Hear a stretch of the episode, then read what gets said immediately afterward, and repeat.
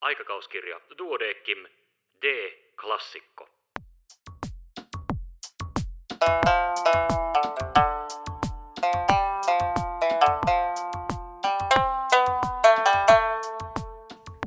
Tervetuloa mukaan, minun nimeni on Kari Hevossaari. Tässä podcastissa luen ääneen klassikkojuttuja aikakauskirjan 135-vuotisen historian varrelta. Joidenkin artikkeleiden kohdalla tiede ja maailmankatsomus ovat jo muuttuneet, osa taas pätee edelleenkin. Tämänkertainen klasari on vuodelta 2000. Sen on kirjoittanut edesmennyt elokuvahistorian professori, elämää suurempi Peter von Baag. Otsikko on Taivaallisia kosketuksia, lääkärin kuva elokuvassa. Miksi lääkärivitsit ovat niin suosittuja? Miksi lääkäreistä on tehty niin paljon komedioita? Elokuva selvittää osaltaan tätä yhtälöä, joka on itse asiassa aika yksinkertainen. Henry Bergson, kuuluisan huumorista tutkielman tekijä, pelkistää asian ytimen kirjoittaessaan, että lääkärihuumori on luonteeltaan julmaa ja hyväilevää. Moliarin ajoista saakka lääkärit ovat olleet humoristien mielihenkilöitä, koska heidän tietonsa ja taitonsa herättävät muissa ihmisissä jonkinlaista salaista kauhua. Bergsonin mukaan komiikka on sosiaalinen rangaistus, ryhmän kapina joidenkin yksilöiden jäykkyyttä vastaan, elämän kapina kaikkea sitä vastaan, mikä ajatuksissa ja teoissa on mekaanista. Ihmisen on kerta kaikkiaan päästettävä ilma ahdistavista painajaisista, mitätöitävä ne keinolla millä tahansa. Juuri siksi ihmiset niin mielellään tekevät pilaa siitä, mitä pelkäävät. Kuolemasta, sairaudesta, lääkäreistä, naisista, rakkaudesta, avioliitosta, hallituksesta, maailman mahtavista. Kun lukija on ensin säikähtänyt törmättyään tekstissä juuri siihen, mitä eniten pelkää, kuolemaan, hulluuteen, vaikutusvaltaan, hän rauhoittuu saman tien havaittuaan ilmeisen liioittelun. Komedia terapiana. Edellä kuvatusta terapeuttisesta aktista voi nauttia ennen kaikkea klassisen komedian parissa katsomalla kuinka pottunenäinen, vähän väliä taskumatistaan rohkaisua nappaileva V.C. Fields hoitaa hammaslääkärin vastaanottoa tai kuinka Groucho Marxin tulkitsema Horse Doctor, eläinlääkäri Hackenbush, ottaa vastaan ylilääkärin tehtävät elokuvassa päiväkilpaajoissa vuodelta 1936. Työtilanne on tarkasti kuvattu ja koomiset gagit nousevat arjesta, joka on jokaiselle lääkärille tuttu. Klinikka on hullujen huone, jota pyörittämään tarvitaan suurin hullu. Sellaisena kuin se on ollut. Fantasian rinnalla elokuva on tallentanut myös kovia dokumentaarisia havaintoja lääkärin ammatista ja työstä – Hieman uudemmasta elokuvasta mieleeni tulevat puolalaisen Kieslovskin ja yhdysvaltalaisen Frederick Weismanin tutkielmat, joita jälkimaailma tulee joskus tarkastelemaan yhtä uteliaasti ja yhtä täsmällisen tiedon janossa kuin tähän asti on katseltu Rembrandtin kuuluisaa maalausta.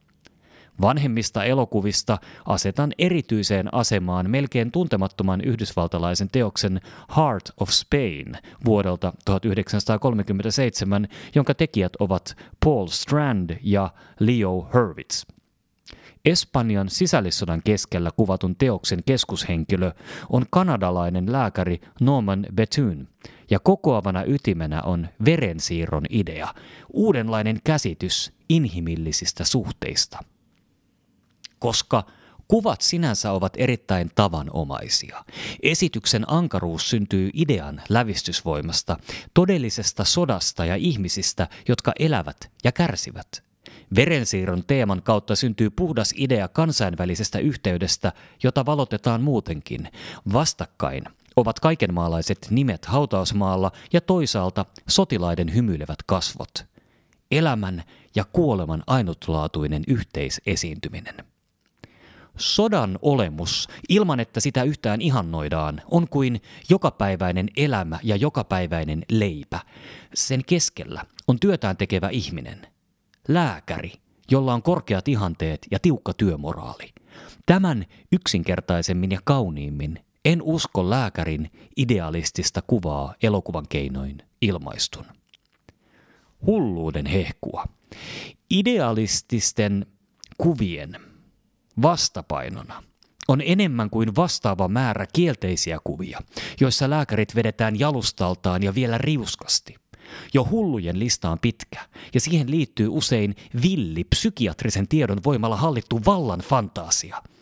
Kaligari, elokuvasta tohtori Kaligarin kabinetti vuodelta 1920. Mabuse, sekä tietysti käsitteeksi muodostunut kirjailija Stevensonin luoma tohtori Jekyll Mr. Hyde, jonka kaksoispersona on tallennettu useaan muistettavaan elokuvaan. Näiden elokuvien lääkäri on yhteiskunnan arvovallan ruumiillistuma ja samalla usein paranoidisesti jonkin salaperäisen järjestön maanalainen johtaja.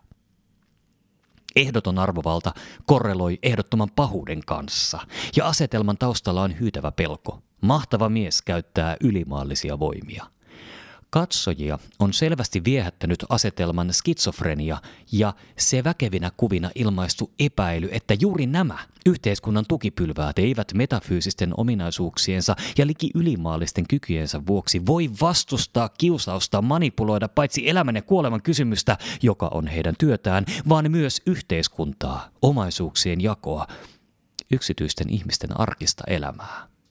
Kaligari oli suuren sairaalan ylilääkäri, jonka yllä on raskas epäilyksen varjo kaupungin varjoissa kehkeytyvästä rikoksien ketjusta. Ja tuo epäilys olisi osoitettu oikeaksi, elleivät vuoden 1919 saksalaiset sensorit olisi niin päättäväisesti suojelleet arvovaltaista kansalaista ja ammattia. Tässä suhteessa vuonna 1932 valmistunut ja sitten pian kielletty Fritz Langin mestariteos Tohtori Mabusen testamentti tiivisti asetelmat. Mabuse, vuoden 1922 originaalielokuvan Mestaririkollinen, on suljetulla osastolla järkensä valon menettäneenä ja kirjoittaa käsittämättömiä muistiinpanoja. Mielisairaalan ylilääkäri alkaa tutkia niitä, kiinnostuu niistä vastustamattomasti ja niin hänestä tulee mestarillisia rikollisia suunnitelmia toteuttava voima ja kaupunkia hallitsevan pahuuden lankoja vetelevä demiurgi.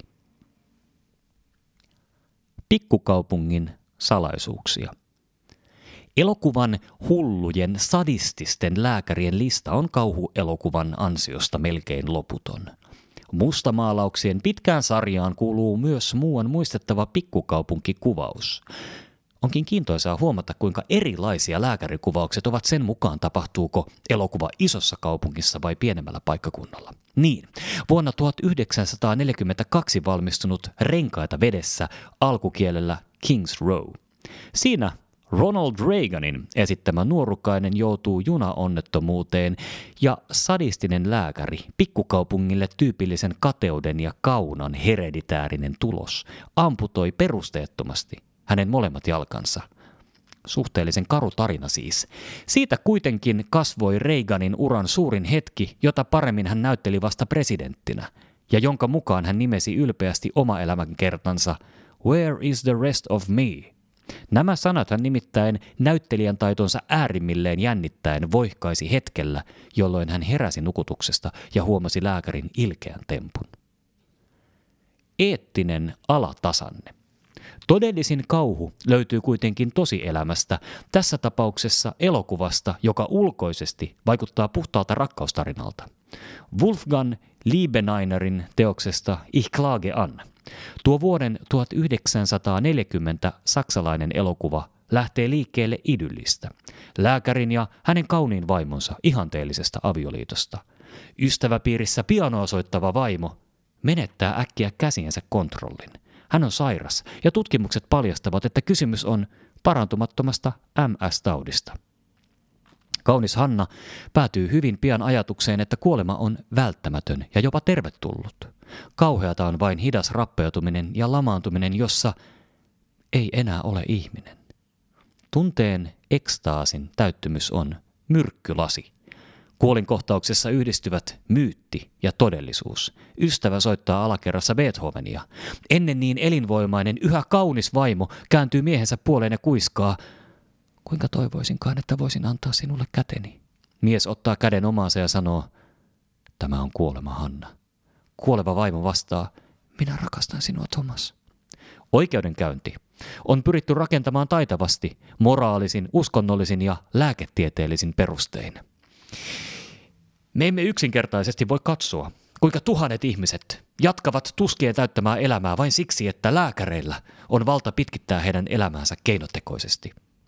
Aluksi kuullaan vastaväitteitä, mutta niiden esittäjät tulevat yksi kerrallaan järkiinsä, kriittinen ystäväkin lopuksi. Hänen löytämänsä vertailukohde on vanha metsästäjä, joka sanoo, ettei, jos otetaan huomioon terve järki, ole kohtuullista kohdella ihmisiä huonommin kuin eläimiä – Esi-isämme olivat useammassakin suhteessa järkevämpiä kuin me. Annetaanhan vanhalle koirallekin armon laukaus. Suuri lääkäri Parakelsus on sanonut, lääketiede on rakkautta. Ja aviomiehen viimeiset sanat kuuluivat. On kysymys miljoonista ihmisistä, joilla ei ole parantumisesta mitään näköpiiriä. Pitää auttaa ihmisiä, joille kuolema olisi helpotus ja ihmiskunnalle yksi taakka vähemmän. Ich klage an olisi ilman laajempaa kontekstiaan jopa hyvä ja koskettava melodraama. Sota vuonna 1940 elettiin hyvästi jättöjen aikaa, ja tässä suuressa lähikuvassa nähtiin yksi kauneimmista. Ajankohta ja reseption olosuhteet piirsivät elokuvaan aivan uudet merkitykset. Teos on todistetusti osa Natsi-Saksan yleisempää poliittista strategiaa. Jo 1937 valmistuneessa lyhytelokuvassa Opfer der Vergangenheit oli jo korostettu kustannuksia, joita lainausmerkeissä elinkelvottoman ylläpito aiheuttaa. Se, että inhimillisesti lopetetaan surkeat ja avuttomat elämänkaaret, merkitsee vain sitä, että toteutamme luojamme lakia luonnollisesta valinnasta ja järjestyksestä – Joulukuussa 1939 alkoi käytännön toiminta. Joukkomurhat alkoivat. Ja elokuuhun 1941 mennessä yli 50 000 saksalaista oli eliminoitu, tosin sillä tavalla vaivihkaa, että esimerkiksi omaisille annettiin fiktiivisiä kuolintodistuksia. Samalla oli tarkoitus aloittaa väestön lainausmerkeissä uudelleenkasvatus, eli operaatio haluttiin hyväksyttää. Vaikea tehtävä, joka monien muiden visaisten asioiden tavoin saattoi olla elokuvan hoideltavissa. Oli kuulosteltava lainausmerkeissä jälleen Saksan kansan pulssia. Ja varsinkin lääketieteelliset ja uskonnolliset piirit koettiin vielä riskiryhmiksi. Mikä siis menisi läpi ja mikä ei. Tässä mielessä yleisötestin tulos oli negatiivinen – Eutanasiaa oikeuttavaa lakia ei hyväksytty ja käytäntöä jatkettiin ilman yleistä lupaa tai hyväksyntää. Koska elokuvan kaksi keskeistä miestä ovat lääkäreitä, heidän työtään käsitteleviä kohtauksia on paljon.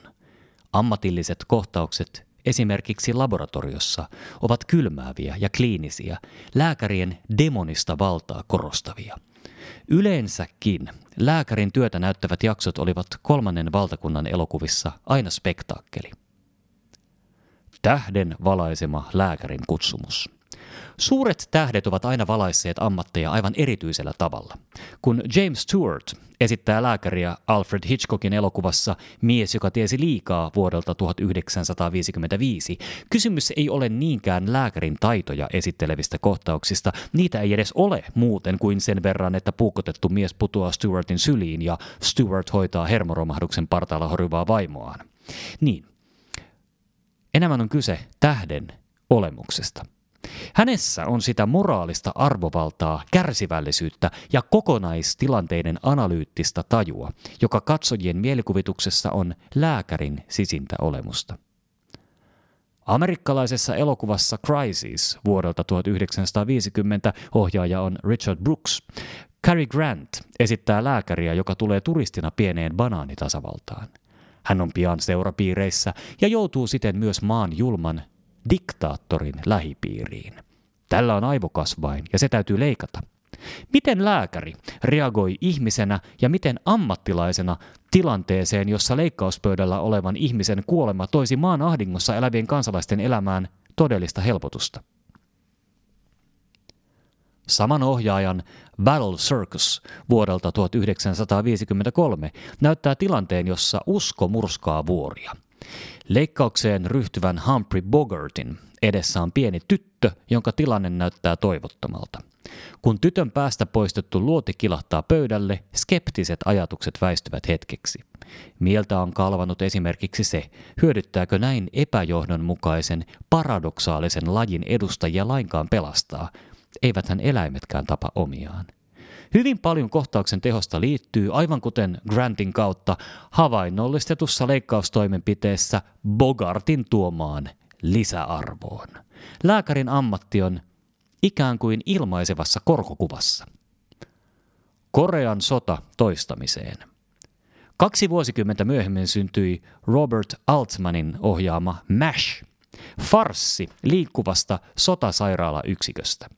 Keskipisteessä on jälleen sodan täydellinen absurdisuus, jonka merkiksi kuvataan sisäelimien nostelua pitkin ja poikin ja kaikessa vallitsevaa uskomatonta piittaamattomuutta. Lääkäristä tulee sotilaiden lailla aikakauden antisankari, tietoinen siitä, että elämä on lähinnä mauton ja tarpeeton pila. Lääkärin etiikka on muodostunut niin ällistyttäväksi anakronismiksi, että siihen ei viitata edes vitsiarmonsa vuoksi. Suomalainen kulma. Kun muistelemme kevyintä lääkäriviihdettä, kuten 1950-luvun englantilaiset televisiosarjat Lääkäri merellä ja niin edelleen, niiden yhteinen nimittäjä on romantiikka. En tiedä, onko jossain elokuvassa näytetty toiveammattien täydellisin yhdistelmä. Lääkäri, joka rakastuu lentoemäntään. No, tällaisessa elokuvassa jokainen kohtaus, jossa lääkärin ja sairaanhoitajan välillä ei ole säpinää, on ikään kuin hukkaan heitettyä aikaa. Vahvin suomalainen esimerkki Synnin jäljet vuodelta 1946 jää mieleen niiden merkitsevien, usein kätkettyä kiihkeyttä ilmaisevien katseiden kautta, joita vaihdetaan tutkimusmateriaaleja tutkailtaessa tai vastaanottotilanteen hämärässä. Lajiltaan tämä Hannu Lemisen melodraama oli niin sanottu kuppafilmi. 1940-luvun tunnettu sanonta olikin lähti kuin kuppa töölöstä – tässä elokuvassa Tapio Rautavaara on saanut morsiameltaan sodan jälkeisessä Suomessa muodikkaan tartunnan, mikä tuo sukupuolitauti tarkkaan ottaen lieneekään ollut jää sanomatta, kun ei oikein kehdata puhua ääneen. Tietty kliininen puoli tässä elokuvassa on. Tauno Majuri näyttelee lääkäriä ja esittelee asiallisella äänellään, hän oli ollut sota-ajan tunnettu radioääni, hälyttäviä tilastoja. Humanismin ydin. Mitä arvokkaita kuvaelmia muistan? Otan esimerkin kolmesta eri maan osasta. John Ford, ehkä suurin kaikista amerikkalaisista ohjaajista, on luonut useita ikimuistettavia lääkärin muotokuvia. Näitä ovat suuren populistisen humoristin Will Rogerin Dr. Bull vuodelta 1933, alkoholistoitunut Doc Holiday, joka joutuu suorittamaan leikkauksen vuosien tauon jälkeen, ja häntä esitti Victor Mature elokuvassa My Darling Clementine vuodelta 1946, ja Ratsuväen urhojen alkukielellä The Horse Soldiers vuodelta 1959 tutkielma, jossa vastakkain ovat sotilaan ja lääkärin hahmot. Viimeksi mainitussa elokuvassa elämän ja kuoleman vaihtelut toistuvat aaltoliikkeenä. Tämä on myös päähenkilöiden teema, sillä John Wayne on sotilas ja William Holden lääkäri. Eivät kuitenkaan sillä tavalla yksiviivaisesti, että sotilas on olemassa tappaakseen ja lääkäri antaakseen elämän, vaan paljon salatummin lopultakin ymmärtää näiden kahden täydentävän ykseyden, yleisemmin inhimillisyyden, epäluulon laantumisen, yhteisymmärryksen synnyn. He ovat molemmat ammattimiehiä, imansa Ford säästää ammattipoliitikoille heidän itsekkäälle sähellykselleen. Fordin elokuvien lääkärit ovat yleensä olleet koomisia sivuhenkilöitä, mutta tässä hahmo on vakava ja keskeinen ja aivan ammatin olemuksen kautta nousevat erityiseen voimaan Fordin vakioteemat – kadonneiden, menetettyjen asioiden gloria keskellä hirveätä tapahtumasarjaa, jonka yksityiskohdat kameran edessä ovat kaventamattomia ankaruudessaan. Amputaatio, lasten järjetön sotaretki, lyhyesti. Tragedian ja farsin jatkuva kohtaaminen, sodan ääni ja vimma, suru ja sääli, raakuus ja mielettömyys. Ingmar Bergmanin Elämän kynnyksellä alkukielellä Nääräliivet vuodelta 1957 sijoittuu synnytyssairaalan odotushuoneeseen. Elokuvan kaikki päähenkilöt, myös lääkärit, ovat naisia. Miehet ovat vain sivuhenkilöitä sairaalan ja vähän elämänkin odotushuoneessa. Bibi Andersson näyttelee nuorta naista, joka ei haluaisi ottaa lastaan, ja lääkäri yrittää taivuttaa häntä toisiin ajatuksiin. Suureksi Bergmanin teoksen tekee vakaumus siitä, että toisen ihmisen elämää ei voi elää, eikä aina ymmärtääkään. Anderssonin nuori nainen on epäilemättä osattomampi kuin lääkäri, mutta hänellä on elämään sellaista kosketuspintaa, joka lääkäreiltä puuttuu. Lääkärin suhteellinen huolettomuus ja hänen elämänsä ongelmattomuus asettavat nimenomaan hänet jonkinlaiseen osattomaan kulmaan, jos hän ei voi olla tasa-arvoinen kaikesta ylemmyydestä pitäytyvä. Ja ellei hän osaa nöyrtyä, hän ei voi olla kypsä tehtävänsä. Lääkärin vastuu liittyy elimellisesti siihen, että hän tiedostaa mahdottomuutensa ymmärtää täydellisesti. Akira Kurosavan Punaparta vuodelta 1965 on elokuvan ehkä vaikuttavin ja lavein, jopa eeppinen esitys ammatista, joka on pyhä ja jonka käytäntöä ei ole oikeus eristää yhteiskunnan lainalaisuuksista, siis varsinkaan rikkauden ja köyhyyden rajasta. Teos on tällä tavalla ankara, upea, väkevä. Hyvyys on vaikeimmin hahmotettavia asioita, mihin elokuva voi tarttua. Tässä se on onnistunut. Keskipisteessä on lääkärin vakaumus, johon elokuvaohjaaja on uskonut ehdottomasti. Uskoa ja metafysiikkaa – Yksi komeimpia lääkärin metafyysisen roolin inkarnaatioita nähdään elokuvassa, jonka suomalainen nimi on Lääkärin omatunto, alkukielellä The Magnificent Obsession vuodelta 1954. Tämä melodraaman mestarin Douglas Sirkin kuulu lainausmerkeissä nenäliina-elokuva niin, se oli Suomessakin 1950-luvun keskeinen jälleen lainausmerkeissä naisten elokuva, etenee epätodennäköisestä asetelmasta. Rock Hudson esittää rikasta playboyta, jonka holtiton ajelu vesillä aiheuttaa hänen rakastamansa naisen, jota esittää Jane Wyman, sokeutumisen. Hän ei jää hautomaan huonoa omaa tuntoa, vaan lukee itsensä lääkäriksi, kohoaa yhdeksi maailman parhaista silmäspesialisteista ja leikkaa mielitiettynsä tietysti menestyksellisesti. Kaikki tapahtuu mystisen, jumalaisella tavalla tapahtumia valvovan elämän filosofin ja inspiroivaa voimaa ruumiillistavan vanhemman ystävän seuratessa ylhäältä leikkausta. Mitä enää puuttuisi, kun jumaluuskin vielä täydentää terveyden ja suuren rakkauden toivekuvat? Kaikessa tässä onnessa on aitoa ja mittaamatonta unen omaisuutta.